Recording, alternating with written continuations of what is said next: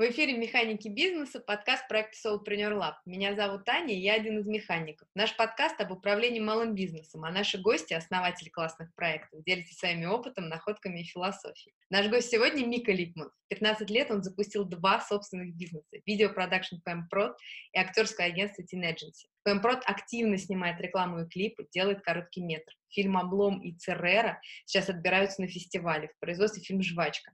В команде Мики шесть человек. Все плюс-минус ровесники, с которыми Мика учился в Московской международной киношколе. Второй проект Мики Agency — это сообщество, основанное подростками для продвижения подростков в кино и в другие творческие проекты. Сейчас Микки 17, он поступил в Ранхис, ведет на YouTube шоу Skyeng имеет огромные планы по развитию своих бизнесов. Мик, привет! Спасибо огромное, что пришел к нам. Аня, привет! Очень приятно здесь быть. Спасибо, мне тоже очень приятно, что ты с нами. В интервью в Skyeng ты сказал, дело не в том, как ты выглядишь, а в том, как ты себя позиционируешь. Если ты наравне со всеми, то тебя и воспринимать так будут. Но, важный момент, надо не показывать, что ты такой же, как они, а чувствовать себя так, таким же взрослым. И еще ты сказал, без хейтеров никуда, они часть твоего пиара. Пусть говорят, пока не говорят, я делаю. Мне кажется, то, что ты говоришь, очень актуально для людей абсолютно любого возраста, статуса и, наверное, абсолютно разных обстоятельств. Расскажи, откуда у тебя такая осознанность и цельность? Ну, во-первых, спасибо за отсылку к моим предыдущим работам. Осознанность, она, я не, мне, у меня сложность с пониманием слова осознанность, но я думаю, что касаемо тех слов, которые я говорил, э, ну, если говорить про хейтеров, то э, люди, когда ты что-то делаешь, когда любой человек что-то делает, всегда находятся люди, которые говорят что-то, что это плохо.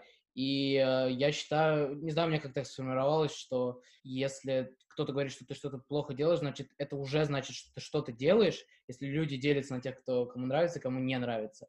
И это означает, что тебя это должно мотивировать делать все больше и больше. Вот. Вторая цитата была про что, прости? Про то, чтобы чувствовать себя, именно чувствовать себя, не просто позиционировать, а чувствовать себя наравне с человеком, с которым ты работаешь, сотрудничаешь, разговариваешь, что угодно.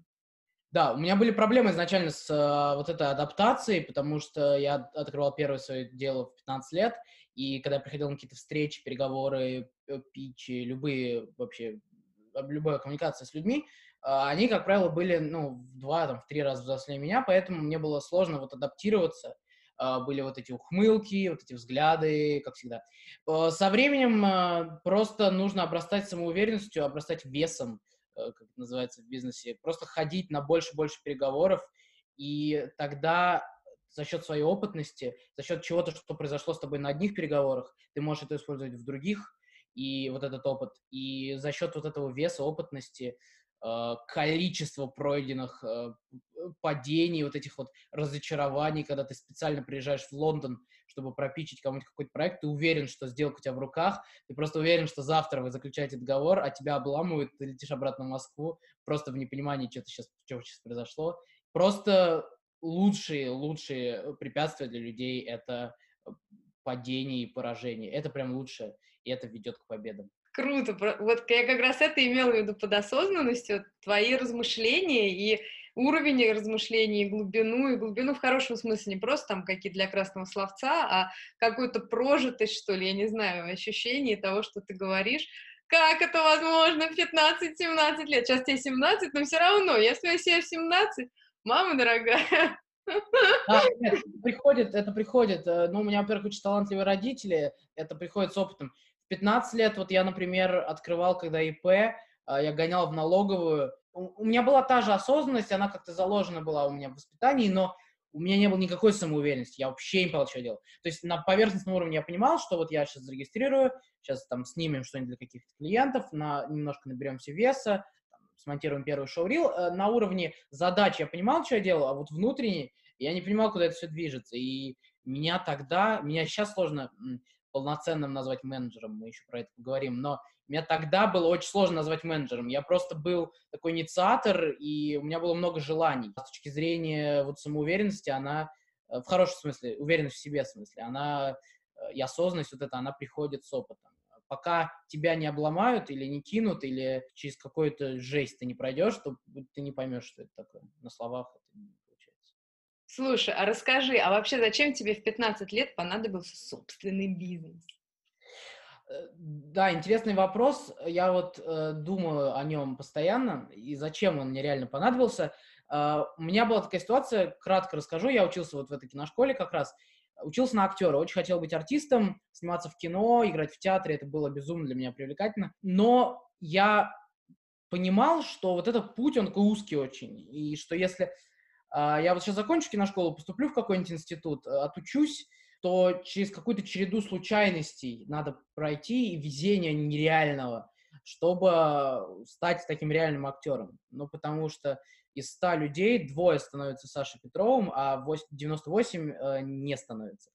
Поэтому, чтобы э, такого возможного поражения там на уровне 25 лет не было, я решил, наоборот, пойти в актерскую профессию, но с другой стороны, построить вокруг себя э, киносообщество, котором э, я могу развиваться как продюсер, э, развивать свою команду и потом снимать картины, в которых могу сам же сниматься, и вот она моя как бы актерская реализация.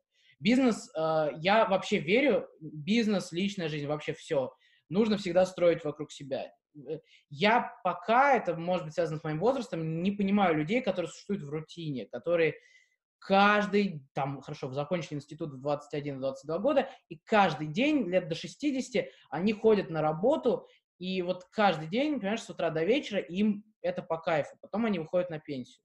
Еще раз, это субъективная позиция, не имею ничего против, есть очень куча интересной работы, просто я считаю, что сейчас такое время, что надо создавать вокруг себя. Вот зачем мне свой бизнес, чтобы создавать вокруг себя. И вот я создал как ты уже сказал, видеопродакшн, актерское агентство. Большое движение вокруг всего этого создается, я создаю молодежи, что вся молодежь должна пробовать э, по максимуму, пока есть такая возможность. И да, я не собираюсь на этом останавливаться. Я позже еще расскажу о проекте, который я замысливаю на ближайшие там 5-6 лет. И вот, вот такая вот тема. Создавать вокруг себя. Слушай, ну а расскажи сейчас, если тебе, ну как бы, если ты сейчас готов, расскажи про планы и про проекты, про всякое такое. Uh, да, расскажу. Uh, касаемо, ну я начну со существующих уже проектов. Uh, PM Production — это видеопродакшн, который на рынке уже полтора-два года. Мы снимаем рекламу, промо-ролики, презентационные ролики, корпоративные ролики — и также э, это коммерческий наш э, сектор, а наш некоммерческий сектор занимается производством короткометражных фильмов и полнометражных для э, фестивального продвижения. И это достаточно сложная штука. Это не до конца сфера услуг, потому что это не юридический бизнес, и не финансовый бизнес, и не какой-то такой четкий бизнес, где ты можешь определить задачи и конкретно к ним идти. Не помогающая это... профессия, да? То есть вы как бы сами создаете, не помогаете другим создавать. Да, естественно, естественно. А, когда ты имеешь дело с творческими людьми, все всегда усложняется э, в 10 раз. А, потому что ты можешь поставить себе задачу на месяц, э, снять что-то, а у тебя э, из этого месяца три, на три недели режиссер уйдет в какое-нибудь в какое-нибудь состояние, в котором он говорит, что о боже, тот сценарий, который я написал, полностью не подходит, давай все переписывать. А как бы ты задачу поставил, а режиссеру все равно, у него же вот это, он же творец, он же творит, а, он же так видит. И поэтому в творческих бизнесах очень сложно ставить какие-то задачи, а, но я расскажу о глобальных целях а, на следующие шесть лет. Вот мы существуем полтора года, сейчас мы вышли в коммерческом направлении на оборот миллион рублей в год, и я поставил задачу к 2025 году, то есть через 6 лет, в течение 6 лет, выйти на оборот миллион долларов в год. Это в 70 раз больше, чем сейчас. Нужно осуществить серьезный прыжок за 6 лет. Ну, а, собственно, зачем мы тогда родились, если прыжки мы делать не будем? Вот. Это цель такая финансовая в коммерческом направлении. У меня есть большое, большое видение, как это сейчас менять все. Об этом тоже подробнее скажу. Вот. И про некоммерческое направление наши цели к 2025 году, во-первых, выпустить первый полнометражный фильм в прокат непосредственно с дистрибьюторской компанией, э, или, опять же, создать дистрибьюторскую компанию вокруг себя, и э, участвовать в самых э, престижных фестивалях мира, в Канах, в Берлине, в Венеции э, и так далее, в Золотом Глобусе. Круто, круто, круто. Слушай, ну а расскажи тогда вот про эту систему, про это видение, то, что затронул, ну, вот как-то вкратце, не знаю, чтобы тоже не тебе было? А, хорошо. Э, значит, у меня есть, э, у меня, у меня пять человек, помимо меня в команде. Они два оператора, э, один из операторов также является монтажером, художник и двое ребят режиссеров. Это костяк, вокруг которого, на котором помимо меня держится компания. Ребята привлекаются к большинству проектов, говоря об изменениях, которые я хочу делать для того, чтобы прийти к поставленным целям. Я ввожу очень много изменений, и вообще я считаю, что главное в бизнесе это изменение. Если ты каждый день подвергаешь свой бизнес изменениям, при этом в рамках, понятно, объективной позиции тоже надо на себя уметь со стороны смотреть, понимать, что делаешь. Э, если ты все время идешь к изменениям, не остаешься в зоне комфорта, если ты там зарабатываешь, там, не знаю, 6 тысяч со смену, и тебя это устраивает при каких-то раскладах, это редко кого устраивает, но все равно, если тебя это устраивает, ты все равно должен понимать, что Э, возможно, ты сейчас на месяц можешь потерять эти 6 тысяч, заработать 0, но зато через месяц ты уже выйдешь на уровень заработка 10. То есть э, все время нужно рисковать, все время нужно изменять. Поэтому э, я ввожу некоторые практики, э, много из них голливудские, например, quality list. Вот у нас есть такая практика, называется quality list. Это э, у нас вообще в большом количестве проектов привлекается много фрилансеров, потому что ребят на все не хватает, и есть quality list, когда при, приходит проект, а в основном проекты пока приношу я, я вот тоже пытаюсь это менять. Когда приходит проект, есть quality list, есть вот эти шесть человек, пять, через которых сначала проходит проект. У них есть э, вторая практика first uh, look, first refusal, то есть они могут посмотреть на проект, они говорят, не, я в этом проекте участвовать не хочу, здесь слишком мало платят, или это там реклама детских подгузников, я в этом участвовать не хочу. Uh, все, first look, first refusal случился у quality list, я это понес к фрилансерам. А, фрилансер сделал проект. После того, как а, человек из колледжа сказал нет, он а, уже не имеет права говорить э, завтра, проснуться и сказать, ой, слушай, нет, ну я хочу все-таки... Нет, все, проект уже ушел. эти две практики непосредственно формируют здоровую конкуренцию в компании, которая очень важна для поддержки тонуса и для вообще развития, потому что если, ну, по крайней мере, я верю в это, то, что если нету конкуренции, то нету э, движения. А, потому что если на подсознании человек не чувствует, что есть кто-то, кто наступает ему на пятки, и кто не хуже его э, в профессии, в этой специальности, если этот человек не чувствует, то он не будет двигаться вперед. Если он чувствует, что кто-то есть, кто уже достигает его уровня, то он сделает все, чтобы обрести доверие, во-первых, продюсера, во-вторых, своих коллег, и в-третьих, чтобы развиваться. Мика, как ты это все придумываешь? У меня есть, это к разговору о менторах. Да. О менторах. У меня есть э, один ключевой ментор, это мой отец. Мне повезло, что мой отец такой э, классный бизнесмен, но на самом деле я делю, у меня очень много менторов, поскольку мне 17 лет, я верю в то, что каждый человек, который прожил больше меня, ну, значительно больше, будь это человек, которому 30, 35, 40, 50 э, в этих категориях, э, этот человек может мне что-то дать. Э, у меня есть бизнес-менторы, это мой, ну, ключевой мой отец, он мне рассказывает много вообще, он, у него есть своя юридическая компания, он работает с кинематографом, и вот у меня есть моя тетя, она тоже мне со мной много делится а, по теме бизнеса. Она бизнес-коуч, поэтому это вообще стопроцентное попадание. И также есть, вот это важно, это два основных таких, но это прям профессиональные термины, профессиональные ходы, профессиональные мысли, а, а также есть, а, поскольку ты не можешь просто все, что тебе говорят твои менторы, просто все взять и все внедрить в свою компанию. Во-первых, у вас разные бизнесы, и что работает у них, вряд ли работает у тебя, нельзя все на себя применять. Ну и во-вторых, ты же делаешь свой бизнес, ты не можешь делать чужой бизнес просто по чужим словам. Поэтому к словам менторов тоже надо аккуратно относиться. Да, хорошо, я услышал, мне сейчас надо обдумать, встраивается ли это в мою философию, в мое четкое видение ну, развития моего бизнеса и так далее. Вот, это касаемо бизнес-менторов. Также есть личные менторы. Я очень иногда прислушиваюсь к мнению обычных людей. Э, моя мама, она, например, психолог, это прекрасный ментор. А, потому что это никак не касается бизнеса, ни денег, ни стратегии, ни тем более там маржинальности, как-то высчитывания каких-то а, цифр и чисел. А, это касается лично отношений между людьми, а, коммуникации, лояльности, то что, не, то, что вот так вот не менее важно, чем а, деньги в бизнесе. И психологическая поддержка моей мамы, просто живое общение с, с друзьями. Я нахожу менторов во всех, с кем я общаюсь, вот каждый человек, с которым я общаюсь, вот в университете я учусь, пусть это будет преподаватель, я не знаю, профессор по истории, и, но все равно я нахожу в ней какое-то менторство, ее способы работы. Как она работает с нами, как со студентами, я как-то это могу, э, ну, увидеть, обдумать и также работать со своей командой. То есть, ну, не так же, но какую-то часть взять и э, опустить это в свой бизнес. То есть я стараюсь брать это всюду по мере возможностей. Слушай, я тебя слушаю и думаю, мы когда будем расшифровывать интервью, мы всегда делаем расшифровки такие, выделяем части какие-то, которые нас сильно вдохновляют. я не понимаю, как мы будем у тебя в интервью выделять эти части. Меня каждое слово вдохновляет. И каждая мысль, которую ты говоришь. Слушай, а расскажи, пожалуйста, такую вот, ты говоришь про изменения, но когда ты с другими людьми, достаточно тяжело, ну, не, не всегда просто, так скажем, э, внедрять какие-то изменения. Какие вот ты сейчас пока для себя нашел лайфхаки, как, потому что, ну, всегда, как бы, ты знаешь, зачем ты что-то меняешь, а человеку другому не всегда так просто и быстро понять до конца суть твоих изменений.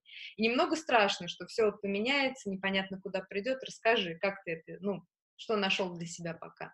Ты абсолютно права, и в случае с творческими людьми это еще и в 10 раз поскольку они же ничего, э, это, ну, это не, не говорит ничего плохого о них, но они ничего не понимают про бизнес, э, про то, как работает э, компания. Я, мне повезло поступить в очень классное место и учиться этому, и учиться этому на протяжении всей жизни. А они себе задач таких не ставят. Они просто творческие люди, и они не понимают, как это все устроено. Они видят ситуацию с своей точки зрения. Поэтому, когда я привношу, каждый раз, когда я привношу какие-то изменения, я сейчас расскажу, как у меня это получается, но каждый раз они, им сложно это принять, потому что людям сложно менять что-то. Глобально это, ну, нормальная ситуация. К твоему вопросу, наверное, лучше начать с того, э, на чем строится моя компания. Моя компания строится э, на двух главных принципах. У нас есть внутренняя политика, которая не озвучивается, я, к сожалению, о ней говорить не могу, но два э, ключевых принципа, которые у нас есть, которыми я готов поделиться, это Первое, абсолютная а, лояльность, а, самоотдача, это как бы в одном пункте, лояльность, самоотдача и работоспособность. А, под этим подразумевается, что если тебе кто-то пишет из команды, ты должен сразу среагировать. Если ты на какой-то съемке, ты должен написать, я сейчас не могу, через час отвечу. Это очень важно, чтобы люди понимали, что с тобой происходит, потому что сделки могут рухнуть через секунду, если ты не ответишь. А, также это в общении с людьми, как ты общаешься с людьми. Не, у нас в компании запрещено жестко, э, как бы жестко, вот так вот э, формально, бизнесово разговаривать. Я в это не верю. У нас есть э, ребята, которые привлекаем проектов, и они просто отпадают после проекта, они не могут влиться в команду из-за того, что они чувствуют там либо себя выше, либо они как-то разговаривают. Ну вот ком- вся команда разговаривает вот в одном ключе, а вот этот человек разговаривает абсолютно в другом. Он чувствует, что он какой-то приглашенный специалист, хотя он такая же часть команды, как и мы все. Ну, вот эта лояльность, вот это уважение друг к другу и, конечно же, самоотдача и работоспособность. Вот э, Денис, один из э, наших ключевых ребят, он э, и монтажер, и оператор у нас, и э, если нужно что-то в срочном там, порядке смонтировать, и он возвращается со своей операторской смены там в час ночи, а утром у клиента должен быть драфт, то он в час ночи сядет и будет монтировать этот драфт, и в 7.30 утра, когда я проснусь и когда я буду должен отослать клиенту драфт, драфт будет уже у меня на почте или на WhatsApp, а, потому что есть вот эта лояльность, есть вот эта вера в меня, во-первых, как менеджера. А, они видят, что, как жаргон, но ко мне липнут проекты, ко мне липнут деньги. И, соответственно, они липнут к ним, потому что мы работаем вместе. Они уважают друг друга, они уважают меня. Все постоянно развиваются. Я избавляюсь от людей, стараюсь избавляться, это сложно тоже от людей избавляться. Я стараюсь избавляться от людей, которые не развиваются. Если ты пришел, сел и сказал, что я творец, значит, э, я, опять же, я художник, я это так вижу, э, нет, если ты не постоянно смотришь кино, не читаешь книги, не ходишь на выставки, опять же, не посещаешь мероприятия, не общаешься с людьми, тебе нечего делать в э, нашей компании, потому что движение вперед э, командное может происходить только благодаря совместному личному движению. Вот, и второе правило, помимо вот этой лояльности, уважения и работоспособности, самоотдачи, второе правило — это на самом деле оно звучит достаточно простым и э, линейным, но оно, э, я его выделяю ключевым. У нас запрещено, я его ввел недавно, у нас запрещено говорить «мой фильм» или «мой проект», «моя реклама», «мой клип».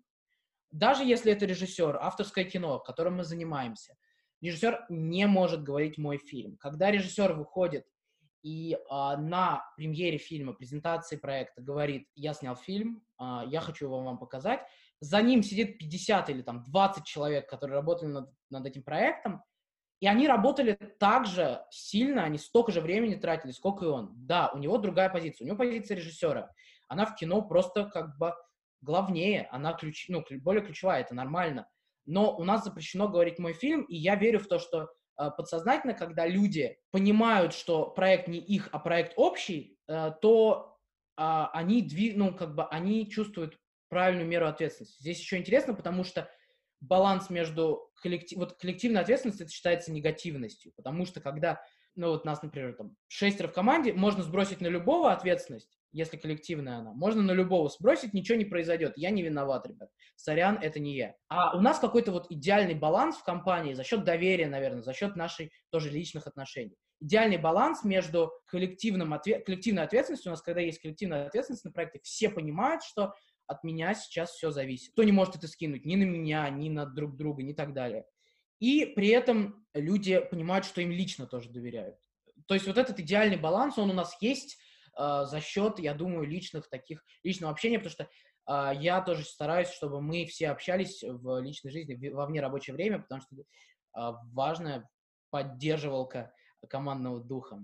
Вот. Слушай, а расскажи, пожалуйста, а что ты сам больше всего любишь в своем деле? своей работе? Сложный вопрос, потому что много я очень чего люблю, но на самом деле я думаю, что ну, я стал свидетелем каких-то событий в детстве, там у нас, э, я не говорю про семью, я говорю про страну нашу, э, то, что, ну, я понимал, как люди работают, что вот человек устраивается на работу, и он получает там свои 35 тысяч в месяц, он этому доволен, он не хочет никуда уходить, потому что если я сейчас уйду, то боже мой, что со мной случится завтра. И я это все видел в детстве, в сейчас я это вижу. И самые мои как бы кайфы э, в моей работе, то, что у меня нет зарплаты, у меня есть э, проект. Я могу в месяц получить 100 э, тысяч, 150 могу получить, могу получить 80, а могу получить 0. Я живу в абсолют, я живу абсолютно своей жизнью. У меня есть некоторые загоны насчет того, чтобы работать на дядю. Я абсолютно не могу работать на дядю. Это какая-то страшная штука. При этом я считаю, что опыт важен. Я все равно пойду и поработаю на дядю на каком-то отрезке жизни, чтобы это применить у себя в бизнесе. Но вот эта свобода и вот это, понимаешь, то, что ты сам на себя работаешь, и все в твоих руках. Ты, например, вот сделаешь этот имейл сегодня вечером или дашь слабину и сделаешь его завтра утром, всем абсолютно наплевать это твоя жизнь, и ты не заработаешь, или ты потеряешь, или ты приобретешь за счет этого. Вот эта свобода, вот это вот кругозор жизни, который ты видишь, когда ты делаешь свой проект, ну, они для меня абсолютно ключевые. И мне будет абсолютно, я буду абсолютно счастлив в какой-то месяц просидеть без денег, но делая э, свой любимый проект, э, где я как бы предназначен. Вот. Свобода. Слушай, но вот с одной стороны свобода, а с другой стороны такое поле неизвестности, и как вот ты для себя преодолеваешь, наверняка ведь все равно, ну, мне кажется, он совершенно естественный, этот какой-то страх да. этой неизвестности. Как ты для себя это преодолеваешь? Да, неизвестность огромная, потому что с каждым а, шагом я понимаю, что ее все больше и больше. А, я два года работал в бизнесе, я стажировался в зарубежных компаниях, я работал в русских компаниях, я понимаю, как это все устроено, думаю я. А потом я поступаю в RunHix, и передо мной открывается еще один мир – то есть у нас есть такая э, дисциплина основы проектного мышления. И вот у нас на прошлой паре, наверное, это будет нормально, если об этом скажу, я извиняюсь перед э, преподавателем, если это нельзя. Мы на прошлой паре э, разбирали, как сказка о царе Салтане с точки зрения проектного мышления, э, что вот эти три девицы, э, и, значит, одна э, не преследует тех же целей, что султан, э, вторая не преследует, третья преследует, хочет родить бактерия, но затраты, риски, времена. В общем, мы разбирали это с точки зрения проектного мышления, и я с каждым просто днем узнаю все больше и больше, и я понимаю, что есть бездна неизвестного. Да, это с одной точки зрения страшно, но я думаю, здесь играет фактор молодости. Из-за того, что мне 17, а, я понимаю, что я могу еще позволить себе как минимум 5 лет существовать в этой, как бы в этом поле, потому что Сейчас, да, такая ситуация, что мой бизнес стабилен, и э, я без денег не останусь. Но в любой момент может все рухнуть. Э, в этом это как бы правило бизнеса, это игра, в этом правило игры. Но, наверное, мой, как я справляюсь с этим, вызвано моим возрастом, то, что я дерзю э, и э, не боюсь э, того, что я рухну. Потому что если я рухну, мне 17, типа, come on, еще есть время подняться, и мне далеко еще до кризиса среднего возраста, э, вот, поэтому я могу в любой момент, если упаду, встать, осмыслить, что не так, и поменять это, и двинуться дальше. Вот это меня спасает. Ну, и это, конечно, вызвано, это не я как бы такой умный, не я такой вундеркинд, это вызвано мои, моим окружением, они все, из-за них всех складывается моя э, уверенность и моя дерзость и мое бесстрашие. Классно, классно, очень классно и очень интересно. Слушай, ну ты вот уже очень много сказал вот про команду, я даже не знаю, задавать этот вопрос или нет, но я хотела бы все равно задать и сфокусировать именно прямо на это внимание, потому что мне кажется, что наверняка есть еще бездна всего, что ты можешь рассказать интересного по этому вопросу, кроме того, что ты уже затронул. Расскажи, как вот ты создаешь для своей команды условия, в которых им хочется достигать целей, которые ты перед ними ставишь? Да, это э, сложный вопрос, потому что мы начинали два года назад, э, ребятам было э, всем 18-17, а мне было 15. Они меня все на два года старше. И э, поскольку, когда ты в 17-18 лет, ты вот как я сейчас, ты как бы, ну, в открытое плавание. А сейчас, э, спустя два года, мы, э, им уже 20, им 19-20. Если мне стало только 17, то им уже 19-20, и у них пошли какие-то оправданные, абсолютно адекватные страхи того, что пока эта, ну, работа в этой компании не приносит, ну, как бы того большого дохода, который обычно приносится в нашем, в нашей сфере, в нашей индустрии. И вот эти пошли страхи. У ребят есть волнение насчет того, что им, если через несколько лет мы там не начнем зарабатывать сильно больше, то им придется уйти в какие-то другие компании. Ну, это будет взвешенное исполнение решения, это будет нормально но они все э, пока остаются, и они, даже если они э, идут и работают на каких-то независимых проектах, у них все время наши, наши с ними проекты на первом месте. Я думаю, из-за того, что, опять же, из-за того, что есть вот эта лояльность, из-за того, что э, когда, я думаю, как и любой менеджер, когда есть шанс, чтобы твой человек заработал побольше, ты немножко поменьше в этот отрезок, потому что все равно ты как продюсер больше него зарабатываешь, то лучше дать ему заработать, а себе не взять, ну, как бы в любом проекте.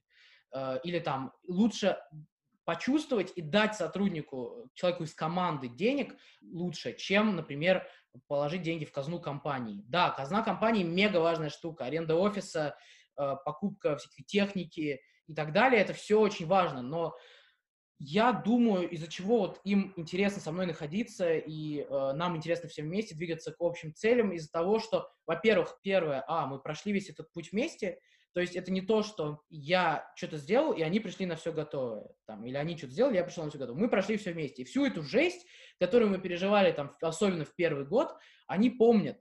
А, все эти просто недовольные клиенты, все эти довольные клиенты, все неудавшиеся проекты, все... У нас Три проекта рухнуло за год. Э, это были не коммерческие проекты, это так, наши как бы собственные, но все равно, когда мы никого не подставили, но мы подставили себя. То есть, когда у тебя рухает проект, то ну, ты просто не знаешь, что делать после этого. И вот а из-за того, что они прошли весь этот путь вместе со мной, они понимают, насколько это сложно вот это все держать вместе. И поэтому они э, держатся со мной. Второе, я думаю, а, они, ну, вот этот уровень доверия, который э, я располагаю по отношению к ним, его, наверное, я не буду говорить точно, но он мало где есть. Придя они в какую-нибудь компанию, они будут, там, условный Петя, он будет какой-то Петя, который пришел, что-то снял в этой компании, ушел, а этого Петю завтра там не вспомнили.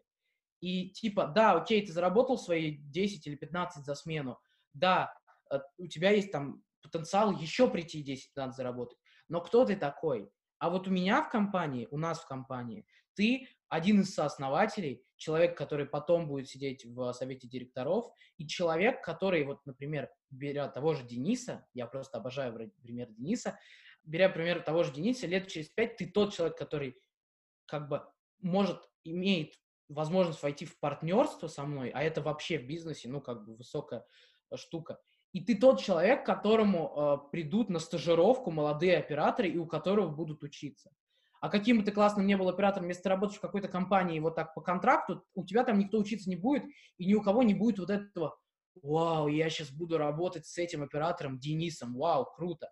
А вот, э, ну, мы даем, я даю такую перспективу вот такого роста. И поскольку третье, я думаю, важно, это а, то, о чем я говорил в самом начале, это конкурентность, ребята все-таки чувствуют, что их не один человек на их должности в компании. Они понимают, что чтобы заработать проект, нужно не просто быть свободным в этот день или там, согласиться на этот гонорар, нужно еще расти. А, ведь я сейчас э, ну, даю проекты людям не только по уровню квалификации. Ты можешь очень охрененно разбираться в технике, знать, э, за что все кнопочки отвечают. Но если ты оператор, у которого там видение есть операторское, но про кнопочки ты меньше понимаешь, я отдам тебе проект, потому что ты больше подходишь под этот конкретный проект. Вот это развитие, в котором, ну, мы, молодые люди, нам очень интересно существовать в сфере развития. Из-за того, что я предлагаю им игру, в которой мы развиваемся все вместе, я думаю, им интересно со мной. Слушай, круто. Миг, а такой вопрос, если тебе не очень хочешь на него отвечать, ты мне скажи, не будем, ну, как бы пропустим вот это, ну, просто он, ну, такой любопытный. Вот ты говорил про то, что у вас год назад была история, когда провалился проект, и что вы очень, ну, как бы, да, тяжело из этого выбирались. Это правда такая, ну, с этим все сталкиваются абсолютно. Нет, я думаю, ни одного предпринимателя, кто бы не проваливался. И это классный опыт и серьезный опыт такой, и толчок вперед. Расскажи, как выбирались, потому что не просто выбираться. А, да, э, я еще раз повторюсь, у нас не было ни одного пока, слава богу, провала в клиентской работе. Пока все заказы, которые мы получаем, мы исполняем их на 100, получаем свои деньги, клиент рад, мы рады и все рады. Вот, но были, у меня есть, вот, опять же, коммерческое направление, есть некоммерческое направление. И в некоммерческом направлении, помимо фильмов короткометражных, есть такие, как бы, инновационные проекты, которые э, я запускаю по мере возможностей, по мере, если есть время от других проектов, и там, если есть какие-то деньги. Вкладываю я исключительно свои деньги. И вот, э, ну, я вполне готов ответить на этот вопрос. Это не что-то такое прям плохое. Это такой негативный опыт, но если кто-то э, сможет Э, посмотреть наше интервью и научиться э, на моей ошибке, чтобы не допустить это себя, я буду рад. Поэтому я расскажу. Прости, что перебиваю, это очень крутой да. опыт преодоления. У нас был проект, а, который, в общем, он пред, э, предрасполагал съемки пилота. Я задумал один очень интересный сериал, он не связан никак с телевидением, он связан с интернетом. У меня был там один бизнес-ход. Я, поскольку еще осуществить этот проект собираюсь, поэтому я не буду раскрывать все детали, чтобы, не дай бог, у нас его не украли. Но нужно было снять пилот. А, пилот, особенно инвестиций не было, были только мои деньги, когда на тот момент, которые у меня были. И я сказал себе, около 50 тысяч я готов потратить на этот пилот. Я позвал очень взрослого актера, очень взрослого режиссера, э, взрослых актеров, и вот мои ребята были, э, команда тоже. И у нас полностью все провалилось, потому что, ну, моя ошибка была в том, что взрослый режиссер не смог сработаться с э, молодыми нами, потому что у нас абсолютно другое видение на изображение, на кинематограф, на все. И э, в целом вот не срослось. Была какая-то спешка, была какие... Ну, это, это, это причины, это причины провала. И все дошло вплоть до того, что даже на монтажном столе этот проект, он э, был откинут на наших, ну, на наше на наш Яндекс Диск Production, на наше хранилище. Он не был даже э, монтажером. Да, мы про... я тоже пробовал на этом проекте нового монтажера, да, это был тот проект пробования. Но не дожалось это. И я не дожал, и люди, которые работали, мы не дожали. И вот так этот проект рухнул. Э, да, жалко 50 тысяч, э, жалко этот материал, который в результате никуда не вошел, э, никак нам не помог этот э, проект осуществить. И после этого я сидел и думал, а, а это мы снимали так долго, на протяжении месяца, я думаю, или даже двух. Там сидели, писали, потом снимали, потом э, собирали все. И я сидел что-то и думал, вот как отсюда выбираться, потому что ребята же понимают, что это никуда не пришло. И главное, я понимаю, что это никуда не пришло. И мы сейчас потратили два месяца времени, ладно, там про деньги, деньги, их нужно тратить. А вот мы потратили два месяца своего времени в просто впустую, абсолютно. Да, мы приобрели опыт, мы приобрели, на самом деле, колоссальный опыт, но с точки зрения результата, а он в бизнесе на первом месте, он проект абсолютно провальный. Вот, самое главное, что я сделал после этого, я считаю это ключевое, сразу наметить э, следующий проект после этого. Либо найти клиента, либо наметить следующий проект, э, либо что-то сделать, какое-то телодвижение. В тот день, когда ты понял, что проект провален, ты его закрываешь, очень грустно. Любой предприниматель, оказавшись на моем месте, не был бы рад закрывать проект. Надо сразу выстрелить в следующий проект. И э, я сделал ставку на следующий проект. Мы сняли очень интересный проект э, в Лондоне, э, там, и э, сейчас мы над ним работаем. И ребята очень вдохновились, они опять почувствовали этот кислород. Ну, важно очень после каждого провала вот этот опыт вставания сразу найти какой-то, если ты менеджер, сразу найти какой-то проект для своей команды, если ты обычный сотрудник или человек, сразу найти какой-нибудь новый ход, новое решение, новые, новые обстоятельства. В этом очень помогают шахматы. Какой же ты крутой, невероятно. Слушай, расскажи, в чем сила ПМ Прот? Всегда сложный вопрос. Отвечу очень пафосно, но... Давай. Я рамках, люблю, давай. В рамках, э, я думаю, сейчас можно дозволено. Сила PM Production в нас, сила в наших личных взаимосвязях, в коммуникации между нами, в том, что каждый из нас готов. Если мне условно опять Денис, там, любой человек из нашей компании в 3 часа ночи позвонит и скажет, что у него там что-то случилось, ему надо помочь, я приеду, и любой из нас приедет. Мы э, настоящая команда, э, мы не сломаемся на уровне личных отношений. И наша сила, она в этом. И оттуда растет э, наше общение с клиентами. Потому что когда у тебя все хорошо в бизнесе, ты и с клиентами будешь хорошо общаться. Когда у тебя ты с улыбкой общаешься со своей командой, ты и с клиентом будешь с улыбкой общаться, каким бы клиент хорошим или плохим не был. Наш, наши взаимоотношения, наша дружба вот эта непосредственная, наша возможность собраться в какой-то вечер и не говорить о кино. Ну ладно, говорить, конечно, мы не можем об этом не говорить, но лишь час говорить о кино, а все остальное время говорить о чем-то другом. Наша постоянная взаимоподдержка и, ну, это все сводится к нашим личным отношениям. На этом держится все, и да, вот такая ситуация. Классно. Мик, спасибо тебе огромное. С тобой очень интересно. Ты настоящий крутой бизнесмен. Это ни в коем случае не оценка, это просто мое желание как-то выразить собственные впечатления и чувства по отношению к тебе. Правда, очень классно. Спасибо тебе огромное, Мик. Спасибо большое. Это реально было классно. И э, я думаю, что каждое интервью, э, как это тоже, оно дает шанс э, взглянуть на себя по-новому и э, что-то поменять. Потому что изменения ведут к успеху. Класс. Спасибо тебе огромное, Мик. Очень здорово и очень интересно.